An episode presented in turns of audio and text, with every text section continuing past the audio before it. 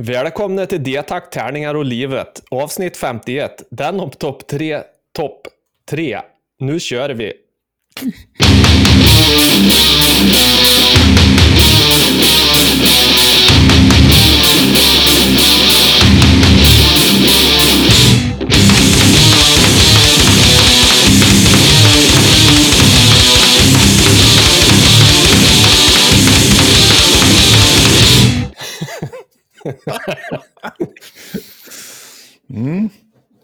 Din gamle dalmas.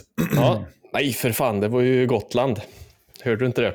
Jo, verkligen. Eh, Gotländska. Eh, Hej och välkomna i alla fall. Den här podden görs i samarbete med Spelgeek.com, din spelbutik på nätet, och Ofog Motvalls, ett skivbolag för korta, snabba, arga låtar. In och ge oss femstjärnig recension på iTunes, annars dör en kattunge i sekunden. Mm. Eh, och vill ni vara med i podden och prata eller så, om ni har något coolt band eller något coolt projekt på gång eller så, så kontaktar ni oss antingen på Facebook via vår sida där eller på detakt.spelgeek.com. Hej Niklas! Hej, hej Björn. Den fort. här podden görs ju faktiskt av eh, mig Björn och dig Niklas. Ska Ja. vi tillägga också. Ja, men det är bra. Mm. Eh, så att det eh, inte är otydligt. Nej, Jag gillar tydlig kommunikation. Eh, idag ska vi prata om topp tre, topp tre. Sjukt meta och introvert. Eh, men det var ett, vi hade ju 50-års, 50-årsjubileum. 50-avsnittsjubileum förra avsnittet. Och eh, så fick vi förslag av en av våra lyssnare, Håkan, som hörde av sig. Eh, och tyckte att vi skulle köra topp tre, topp tre. Och Mm. eh, då tänkte vi att det betyder att vi ska köra topp tre, topp tre som vi har gjort hittills i poddens historia. ja du ser. Och det var ju en lite skojig variant, så den tänkte vi att vi, vi kör idag. Så topp tre, topp tre vi har haft i podden blir det idag, helt enkelt. Precis. Eh, och anledningen till att vi pratar så erbarmligt fort är att vi båda ska ut i, i solen och kylan och eh, förlusta oss i vinterlandskapet. Ja, precis. Jag ska ut med dottern och skriska på den lokala isplätten här. Ja, ja, jag ska ut med sambon och, och längdskida på den lokala myren här. Eh, Men det är bra med det annars. Ja, men det tycker jag. Eh, Mm. lite, lite segt så, men det funkar. Det är vinter och sol och då kan jag leva på bara det faktiskt. Ja, det här är ju faktiskt eh, den fina delen av vintern när det är sånt här väder. Vi har typ minus åtta och gnistrande snö. Mm, ja, men det är samma här. Jag var ute igår i 11 liksom, och 10-11 och ute på, på Svartmossen vid Bytorp och åkte. Det var jävligt nice. Så det blir nog liknande Mm. dag här alldeles strax. Så. så nej, men det är bra med mig. Men det, då låter det som att det är ganska bra med dig också. Ja, Mm. det får inte klaga. Det är bara att suga i sig, Mm. som alltid. Gjort. Ja, vad har du gjort sen sist då? Sen sist så har jag faktiskt, eh, man hänger ju lite på Facebook på eh, brädspels och rollspelsgrupper och så här. Och då såg jag någon som tipsade om ett spel som jag inte hade hört talas om som heter Folklore The Affliction. Som skulle vara tydligen något eh, så nära rollspel du kan komma fast i brädspelsform. Detta skickade du en länk till mig som jag har läst lite Ja. på. Eh, jag blev inte klok dock. Så, jag blev inte så klok på det. Vad det, vad det Ja, var. det, det är ett scenariodrivet co-op-äventyr in a world of gothic horror, står det.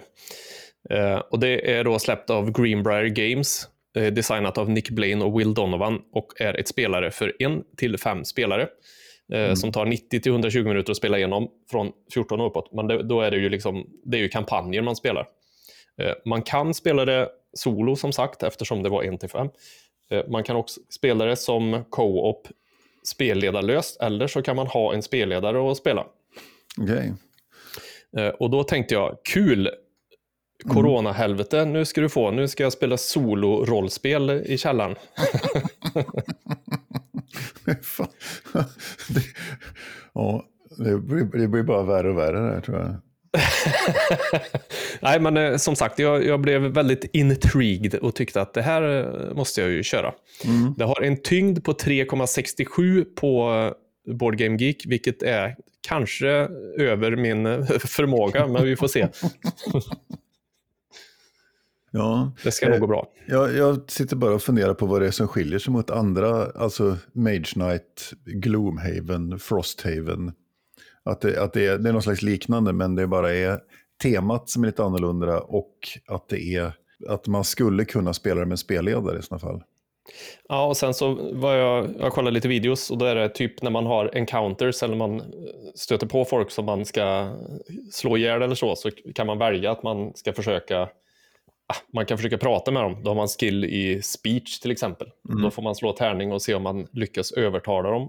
Eller så blir det slagsmål och då finns det något som heter skirmish fights och så finns det bossfighter typ. Ja, okej. Så skirmish, då, har man, då, då är det bara tärningsslag som gäller. Mm. Och bossfighter, då får man röva fram miniatyrer och ställa upp och ha sig. Då, då blir det den delen, så det är lite, lite både och. Mm, okej. Eh, verkar väldigt intressant tycker jag, så att jag har varit så här, nej, det här måste jag ha. Ja. Vad har du gjort då? Jag har äntligen fått ut den, som sagt, den gigantiska tummen och börjat sälja brädspel. Eh, Mm. börjar sälja av lite igen. Eh, det har gått sådär, eh, men jag har fått iväg några i alla fall. Så, så man får, jag inser väl att det är ju kanske fel läge i, på året att försöka kränga brädspel. Men Mm. ja, jag har fått iväg ett gäng i alla fall. Och jag måste säga jag är ändå förbluffande nöjd över hur enkelt Postnord har gjort det för en att skicka paket. Eh, det här var ju något som jag har varit faktiskt riktigt förbluffad och paff över. Eh, för jag, alla har ju ett inneboende hat mot Postnord som företag. Och Av många olika orsaker, men framförallt vi som skickar och tar emot paket eller brev överhuvudtaget, det vill säga alla människor. Eh, Mm. men att skicka ett, ett paket nu på var, var väldigt enkelt. De har äntligen fattat hur man ska göra. Liksom. Att man går in på, beställer frakt och betalar för den och så får du en QR-kod till telefonen eller till på mejlen och så kan du gå ner till ditt lokala Postnords hak, typ Coop. Då kan de scanna den här QR-koden och skriver där ut fraktsedlarna. Okej. Vilket innebär att eftersom ingen normal människa idag har ju en fungerande skrivare hemma. Nej, men, men alltså för skrivet fraktsedlar. Mm. Hur, hur många, nu säger inte jag att jag gör så, men hur många har inte skrivit ut fraktsedlar på jobbet för att man inte har en skrivare hemma? Liksom. Så, så Nej, att Du det- gör inte så såklart. Nej, nej, nej, nej, nej, för fan. Aldrig skulle jag. Eh, nej, men så det, det, det varit positivt, eh, positivt överraskad över att det var så smidigt. Då, så, att man kunde liksom bara beställa. Och så går man ner med paketerna. Jag gick ner med en Ikea-kasse full i fyrkantiga paket. Liksom. Och så Mm. klistrade till och med personalen på lapparna på dem. Bara så här, här, klistra på, klistra på och bara scanna och skicka. Liksom. Jag såg att du hade lagt till eh, otroligt eh, många spel i säljgruppen på Facebook. Det är ju typ lika många spel som jag har, kände jag nästan. Så vi får se. Det, jag, det får väl gå. Jag ska väl lyfta dem efter en vecka tänkte jag. Jag vill ju dela upp dem i flera delar så det inte blev för råddigt med en och samma. Men jag kanske delade upp det lite för mycket. Och sen så hade jag ett sånt helvete med att få ut den sista annonsen. Och till slut efter att ha, alltså Facebook må ju brinna i helvetet ibland. Men för att få ut den sista annonsen som inte blev godkänd för att den följde inte riktlinjerna för handel med djur. Och hur jag än gjorde så fick jag där och jag tänkte först så här, så vad fan är det, jag skulle sälja, jag säljer ett, ett här Marvel tärnings Dice Masters. Och då tänkte jag så här, fan jag har The Squirrel Girl promo med, är det det de reagerar på? Liksom? För det är en jävla AI. Men till slut så lyckades jag lista ut att det är i en expansion till Cutthroat Caverns där det står Fresh Meat på kartongen. Då har de alltså en AI som skannar av text i bild. Och då stod det Fresh Meat där. Och det var det då som hela tiden gjorde att, att annonsen inte blev godkänd. Liksom. Fan, jag får slita mitt hår liksom. Så det vart någon slags kaos där. Så jag, det är väl en inledande här och så får, vi, får jag samla ihop allting till en sen och se. Ja, just det. Det var då jag skrev till dig att eh, du borde ta en bild och skicka tillbaks när du har öppnat kartongen, håller i en död råtta i svansen och skriver How did you know? Eh, lite recensioner kanske kan vara på sin plats. Det är inte så mycket recension från min sida, utan det är som mer ett tips. Mm. Och anledningen till att jag inte kan recensera är att jag inte har kommit så jävla långt, så det känns dumt att recensera något som jag inte har kört igenom. Mm. Eh, Men jag tänkte i alla fall recensera... tänkte inte recensera. Jag tänkte tipsa om spelet Legend of Grimrock, Okej. som är ett action-RPG, kan man väl säga, som släpptes 2012. Och det är släppt av en finsk eh, grupp som heter Almost Human, en, ett fyrmannaprojekt. Och det är då en, kan man säga, en kopia av de här, jag vet inte om du har spelat de här gamla Dungeon Master och Eye of the Beholder som då Ja, var... ja, ja, vad fan hette det som vi spelade mest? Det hette ju Black Crypt fanns det ett också, och men så då- fanns det ja, ja. Hired Guns. ADD, Advanced Dungeons and Dragons var det va? Eller Dungeons and Dragons. Um, vi ska se här. Det är... Dungeon Master kom ut 1987 och eh, var till Atari och Amiga och var utvecklat av en, en studio som heter FTL, eller Faster Than Light. Eye of the Beholder kom 1991 till Windows och sen kom det senare till iOS. Och... Champions of Kryn hette det som vi spelade. Okej. Det var ett sånt där Advanced Dungeons and Dragons, men till Amigan. Man, det var en dungeon crawler med ett, ett party med, med eh, olika som gick i level och fick items och loota och sådär. Precis, och det, det som är kul med det här då, eh, jag vet inte om det är för att jag och Claes som var med i något avsnitt innan, vi spelar ganska mycket Dungeon Master, jag spelar Eye of the Beholder, Claes och Tor spelar mycket Dungeon Master, eh, jag körde Eye of the Beholder, är ju då att man är fyra stycken och så får man formera sig. Dels så får man göra sina fyra karaktärer, man får välja på typ barbar eller rogue eller wizard eller och så vidare. Och så får man formera sig, vem som står längst, går längst fram, vem som går längst bak. Och så får man utrusta med vapen, man går upp i level och så är det väldigt mycket så här. Det är ju ett FPS, men det är inget FPS. Man, tryck, man styr med och SD. Trycker du på W så går alla framåt ett steg liksom. Så det är ju rutor på golv, om man säger. Du kan strafa och så är det mycket blandning av pussellösning och strid. Och då gäller det ju då att ställa köttmuren längst fram. Och så de bak får ju vara en wizard och någon som har någon typ ett spjut eller någonting som man kan stå bak och hugga på dem längre fram. Så det, det är mycket... Är det turbaserat också? Nej, det är det inte. Det är i realtid när man väl... Det är i realtid, fast du går tiles framåt liksom som i, eh, ja, ska man jämföra med Hero Quest, alltså brädspels, brädspel Hero Quest, bortsett från att alla går i, samlade i en klump då.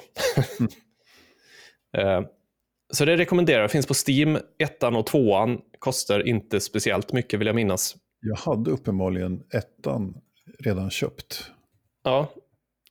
Det är superlätt att fastna här och man går upp i level som sagt och man Wizarden får lära sig nya spel så då måste man gå upp i level så du får nog i Air Magic till exempel för att kunna kasta den här spellen som du kanske behöver för att Ja, nej, det är riktigt jävla roligt faktiskt. Så det rekommenderar jag. Legend of Grimrock 1 och 2. Spännande. Nu vart jag Mm. lite sugen. Som sagt, jag, jag spelar det gamla Champions of Kryn. Det Mm. Spelade jag väldigt mycket på Amiga. Men det är ju samma, exakt samma eh, Ja. Dungeon Eh, Crawler. Liksom. Ja, men precis. Men Grimrock, det är som sagt, det är lätt att, lätt att trilla dit och fastna, för det, det är jävligt djupt än så länge. Eh, jag tänkte inte heller eh, kanske recensera så mycket mer än att tipsa om eh, en fantastisk tv-serie som, som finns just nu att se på Netflix. Mm. Eh, och det är den makalöst underbara tv-serien Cobra Kai. Okej, Sweep the leg Johnny. Sweep the leg Johnny, precis. Och det är ju precis det det är. Det är det som är så jävla bra. Eh, Okej. Jag försökte beskriva det för en, min kollega som är i tio år äldre än mig. Och där, hen tyckte inte riktigt, jag förstod inte riktigt grejen. Men jag tänker, om man är född mitt på 70-talet och är uppvuxen med Karate Kid, liksom, Mm. så någonstans där, att man, man har man sett Karate Kid lite för många gånger på gamla VHS-tiden. Man tyckte eh, eh, kanske Ralf Macchio var lite cool, fast han var lite nördig. Och var typ 25 när han spelade in första filmen. Han ser ju fortfarande ut så för övrigt. Ja, ja, och det är det. Men när man slår på den här tv-serien och så först dyker ju Johnny Lawrence upp och då är det ju alltså William Sabka som spelar Johnny Lawrence i originalfilmen. Mm. Och sen efter ett tag så dyker ju Daniel, Daniel LaRusso upp och det är ju Ralph Macchio som spelar Ja. Daniel LaRusso. Och så fortsätter det bara så här att det är liksom till och med, de, till och med alltså Ralph Macchios mamma i filmen är ju med och spelar hans mamma i tv-serien. Ja, okej. Så de har ju återanvänt och fått tag på alla gamla skådisar, vilket är riktigt, riktigt kul. Inte Pat Morita va? Nej, Pat Morita tyvärr är ju... Är ju Slash Yoda. Eller, Ja. ja. Han har ju tyvärr gått ur tiden och det Mm. gjorde han ganska tidigt, 2005 eller något sånt där, så att han var nog inte aktuell någonsin. Antar att han har sett likadan ut i hela sitt liv också, precis som Ralph Macchio. Ja, det var det som knöt dem tillsammans. eh, nej, och det är det ena, att man blir så all- alldeles varm i kroppen, att de har lyckats liksom plocka de här, alla originalskådisar, eller inte alla, men de flesta originalskådisar Mm. och lyfta upp dem. Och det är riktigt bra. Och sen, jag vet inte hur jag ska beskriva det, men det är det som är så underbart är att de gör upp med den här svartvita gott mot ont-bilden som målas upp i, i filmen Mm. och, eh, ja, i filmerna ska vi säga. Där man liksom verkligen, där, där eh, Karate Kid är, Daniel LaRusso är liksom den goda och Johnny Lawrence är den onda på något vis. Här får man ju följa ur från Johnny Lawrence perspektiv. Varför var det så? Alltså, där de liksom till exempel, det är en sekvens i första, fil, i första filmen när eh, eh, Mr Miyagi spöar upp dem. Utan, utan, de har de här skelettdräkterna på sig. Ja, just det. Och då får man liksom höra den berättelsen ur Cobra Kais vinkel. Liksom. Att det var inte så svart och vitt. Det var inte fyra snubbar som stod och sparkade på en hjälplös kille. Utan det, var liksom, det fanns en story bakom varför blev det som det blev. Ah, okay. Och, så. och det fortsätter. Nu har jag sett två av de tre säsonger som finns. Och det är en fjärde på gång. Men det, det är så snyggt för de gör upp med hela den här machokulturen. Med liksom, ja men det här hårda. Liksom, det finns många aspekter av det. Sen har ju båda har ett föräldraskap som de sliter med, tonårsbarn. Alltså hur, hur vägleder man en tonåring i livet liksom och sådana saker. Nej, det är otroligt mycket snygga grejer och knyter ihop storyn och, och målar ut de här personerna. Så att de blir väldigt komplexa, så att det, det blir reellt liksom. Eh, både, Mm. både Johnny och Daniel blir liksom, ja, de, de, Daniel. Daniel, Daniel, Daniel, Daniel. Daniel. Ja. Daniel, ja men liksom Danielsson. Eh, så, Danielsson. ja. Nej, den rekommenderas otroligt varmt just utifrån att den är, det, det är så snyggt gjort och Mm. man dras in i storyn och, och, och får liksom en bredare bild av alla karaktärerna. Och, eh, sen, Mm. så, sen så går det inte att komma ifrån att det är, det är killar som, som slår på andra killar. Och det, det är fantastiskt märkligt att det är helt okej att hålla på med fullkontaktskarate och sparka varandra i ansiktet på träning. För att det, det, det är väl fortfarande det som jag känner att jag reagerar på. Så att det, Han måste Det- härdes. Ja, men lite så. Man, man undrar sig, så här, oj, jag som har tränat kampsport, liksom, men nu tränar jag taekwondo och vi hade full kontakt, men då var det ju väst och hjälm och handskar liksom, för att man inte skulle skada sig. Här är det liksom Mm. blöda näsblod på träningen, det är, är vardag. Liksom. Ja, det var min eh, lite suddiga men, eh, och långa och eh, upprepande eh, lilla eh, tips om den fantastiska serien Cobra Kai. Sådär, då ska jag spela en låt, hörru du, innan vi går in på vår topp tre-lista. Men gjort. Och eh, nu vill jag att du föreställer dig en bild av Björn här Mm. i mitten av 80-talet. Jag gissar på någonstans 87, kanske något. Jag sitter där, blundar och tänker. Åker Stena Line till eh, Kiel. Mm.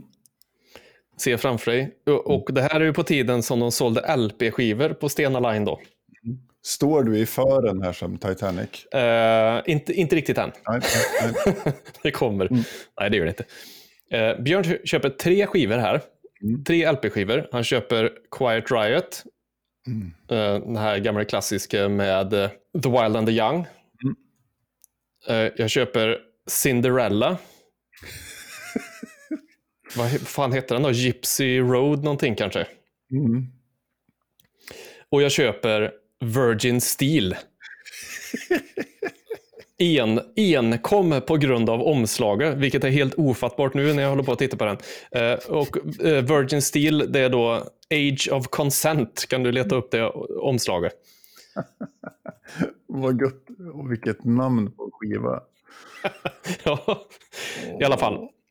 Eh, det kan inte ha varit 87. Jo, det kan ha varit förresten, för att nej, den är släppt 88, så det kan inte vara i slutet av 80-talet i alla fall. Mm. Och eh, så där står jag och sen springer jag längst fram i fören och ställer mig alla tre skivor, armarna ut och säger "Åh!"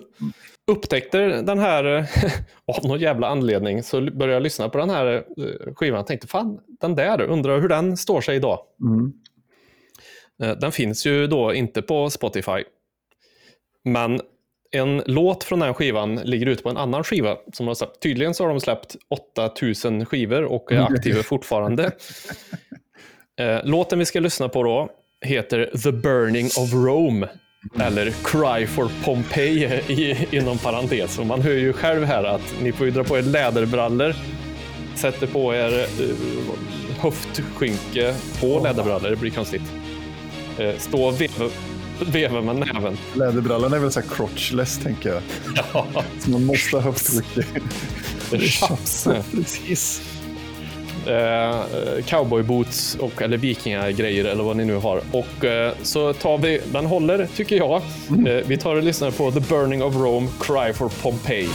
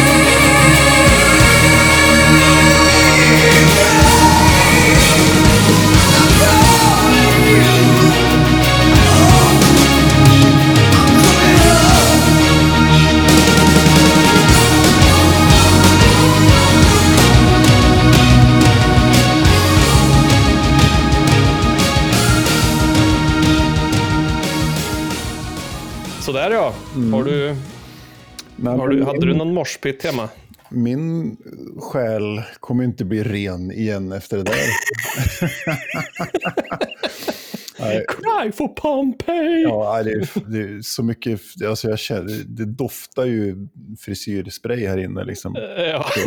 Och sen så ska vi säga så att vi, jag skulle ju kolla om det var originalet som fanns på, på Spotify och det verkar det vara.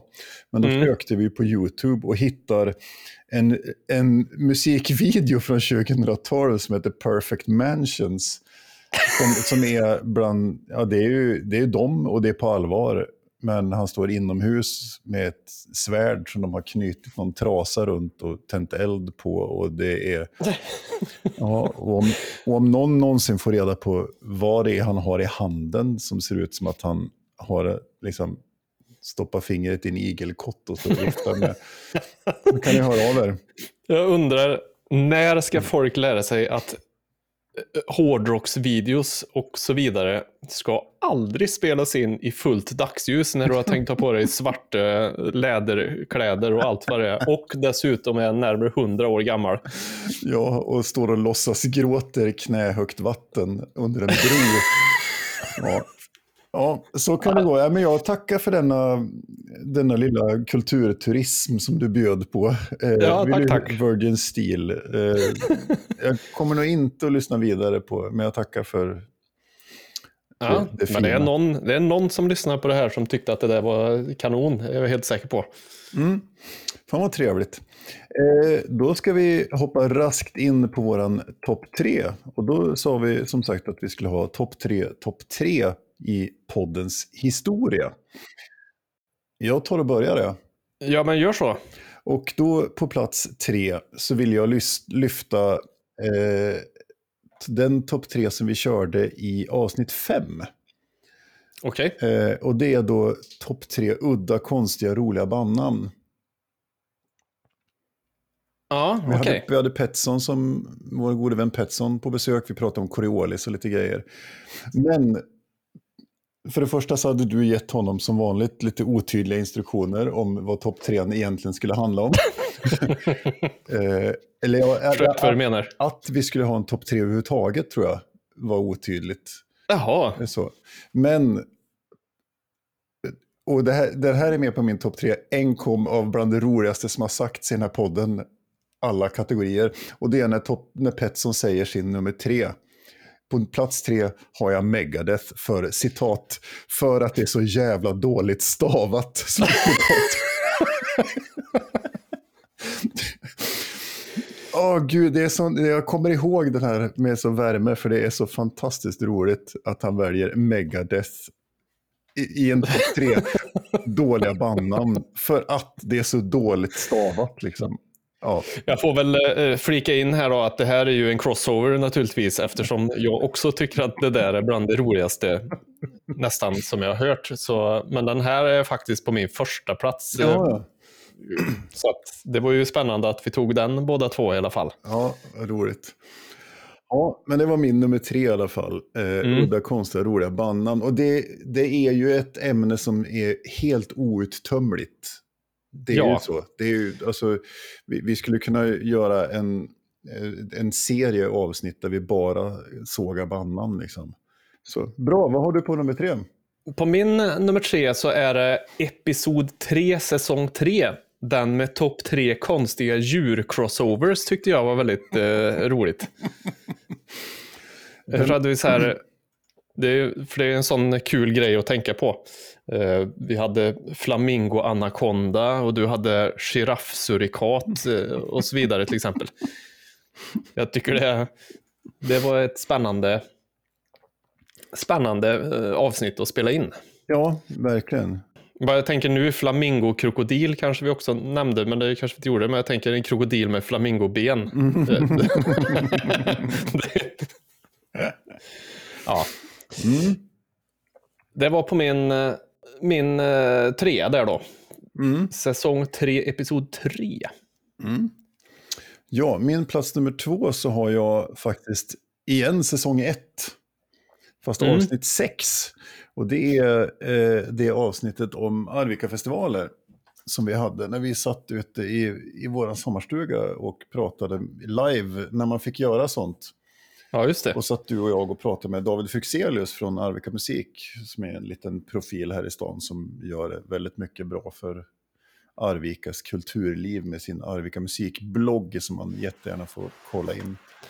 Ja, just det. Och så premiärspelar vi Five Minute Dungeon också, vill jag minnas. Ja, men minsann, det var trevligt. Mm. Men då pratar vi om Arvika-festivaler och det är ju någonting som ligger oss alla varmt om hjärtat. Eh, framförallt ni som, som är uppvuxna med det på ett annat vis. Jag var ju där först 94 eh, en gång och sen, sen eh, senare när jag började liksom, när jag flyttade hit. Så. Men, men att ha tonåren ihop med, med en festival är ju få förunnat på det viset. Så det, och det har jag förstått på sambon också, att hur, mycket, hur mycket det betyder liksom att den har funnits där. Så det tyckte jag var ett fantastiskt trevligt avsnitt att få prata Arvika-festivalen och Arvika-festivals historia. Mm. Så.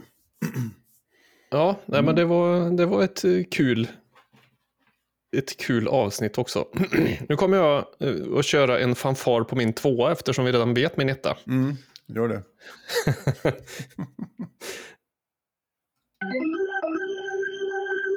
Björns tvåa är också från säsong tre, men det är det först då när vi fortfarande var gammalmodiga och körde med säsonger. Eh, första avsnittet, den om topp tre spel som borde filmatiseras, tycker jag också var eh, en kul vinkling. Mm. Du hade Scythe till exempel, eller Scythe, eller hur fan man nu uttalar det. Och jag, Scythe. hade, ja, och jag hade Secret of Monkey Island och, och så. Mm. Eh, Så det tyckte jag var lite skojsigt. Ja, men det, det är också en intressant att, att föreställa sig spel i filmatiserat format. För det kan ju bli hur bra som helst, så kan det bli hur dåligt som helst också. Ja, men det är ju just eh, spel-IPn är ju inte, vad säger man? Den som utvecklar ett spel tänker ju inte att nu snart kommer någon att göra en långfilm av mitt spel här. Så att det går ju verkligen åt en helt annan riktning. Det tänker jag kanske inte att man tänker med datorspel heller. Men just datorspel har ju dragits till att bli mer än någon slags filmisk upplevelse. Så det ligger ju närmare till hands att göra ett spel, eller en film av ett datorspel än av ett brädspel. Ja, men det är ändå så, för det, det som gör så att eh, man, man kittlas av tanken är ju att de flesta spel är ju, det läggs ju ner så är jättemycket tid och energi på att skapa lore kring spelarna. Så det finns ju ofta väldigt mycket liksom story omkring som är Ja. värd att, som skulle kunna generera en, ja det finns så mycket backstory så att det finns karaktärer som nästan är färdigskrivna för tv-serie, film. Liksom. Ja, även i brädspelsvärlden kan finns det ju väldigt mycket lore kring spelen. Så. Mm. Mm. Ja, men det har ju som sagt eh, just datorspel, det är ju så mycket action så det känns som att det är ganska tacksamt och lätt att överföra det från spel till film just för att det blir liksom så här lättsmält tuggummi, popcorn, Mm. underhållning av det hela. Såvida du inte låter Ove Boll göra filmen. Men eh, då vill du ha en fanfar på din nummer ett kanske? Ja, tack. Då kommer det här. Tack så mycket. Ja, på min nummer ett så har jag avsnitt 28. Våran eh, resumé av våran SN-resa 2019. Mhm. Det var ju våran topp tre och botten tre SN-spel 2019. Detta är ju en fantastisk resa med många minnen som fortfarande finns i vårt medvetande. Ja. Och det, jag tycker också att det extra, det blir extra speciellt nu när vi sitter i de här covid-tiderna, liksom, när man tänker sig tillbaka. Det är ändå, fan, det är ett och ett halvt år sedan vi var där tillsammans med 60 000 andra och trängdes ja. på, i gigantiska mässhallar i, i, i Essen på Spil. Och idag skulle det vara otänkbart. Mm, Och så det, ja, det är någonting med det där, frågan om det kommer att gå igen. Liksom. Ja, Jag har ju sett att de har eh, sagt att de räknar med att det blir 2021, men att de eh, står på gränsen. Så fort det är någon som säger nej, det går inte, så är de beredda att lägga ner. Men vi hoppas ju fortfarande att det, det blir. Ja, för det, ja, det, det är ju, vi rekommenderar ju alla och om Essenspiel blir av så bör man ha åkt dit någon gång i livet om man är intresserad av brädspel, för det är, det är ju en makalös upplevelse. Ni, ja. ni, ni, som är trogna lyssnare har hört oss tjata om det här så många gånger, så ni är väl trött på det vid det här laget. Men, men det, tål inte, det tål att sägas många gånger att man bör åka till Essenspiel om det är en stor mässa med tyskar och pommers pervers och öl och veganska restauranger och dåliga tågförbindelser. Ja, men lite så. Det var min nummer ett. Ja. Mm. Och då blir det lite antiklimax eftersom din nummer ett redan är tagen. Men du kan ju få motivera den du också då. Egentligen. Nej, men det, det, var just det, Megadeth-grejen framförallt är roligt. Sen vill jag minnas också att vi, var det samma när vi kollade på skivomslag och den falska kakaoinspektören och så vidare? Ja, den dök upp Precis. där också. Och den tycker jag också, det tyckte jag också var väldigt roligt. Mm. Eh. Och det kan ju vi också rekommendera. Ett av världens mest roliga skivomslag. Det är alltså det svenska bandet Rövsvett som har släppt en skiva som heter Den falske kakaoinspektören. Så man kan bildgoogla det skivomslaget så får man se ett gott skratt. Tryck inte för långt eh, på de länkarna bara. inga, inga related videos på den. Nej, nej. Yes, men med det tackar vi oss för oss. På min topplistan är då som lyder för Björn. På tredje plats är det den med topp tre konstiga djur-crossovers. På andra plats är det topp tre spel som borde filmatiseras. Och på första plats är det den eh, med udda konstiga bandnamn. Mm. Och min topp tre, Niklas, är på plats tre udda konstiga roliga bandnamn. På nummer två eh, Arvika-festivaler och på nummer ett botten 3 och topp 3 Essenspiel 2019. Så, sen ska du, vi nämna våran eh, enmans black metal-vän här sa vi. Också. Ja, precis. Daller Karlian Demon. Mm. Eh, jag har lagt upp ett tips på Facebook där ni kan gå in och kolla på Kristoffer, eller kolla på, lyssna på Kristoffer, han, hans enmansprojekt. Mm. In och tumma upp och så vidare. Ja, en slags black metal krustaktigt. Ja, mm. precis. Väldigt dansant. Mm. Fina danssteg där. Ja, och mm. eh, har ni också, du som lyssnar nu, kanske också har något du vill visa upp eller att vi ska tipsa vidare om eller så, så hör av er. Mm. På sociala medier eller mejla oss på detakt.spelgeek.com. Och sen får ni ha det så jävla gött, för nu ska jag ut och skriska. Yes, jag ska ut på skidorna. Grymt. Ja, hörs ha det vi, bra. Hörs vi sen. Det gör vi. Puss och kläm. Hej hej. Hej hej.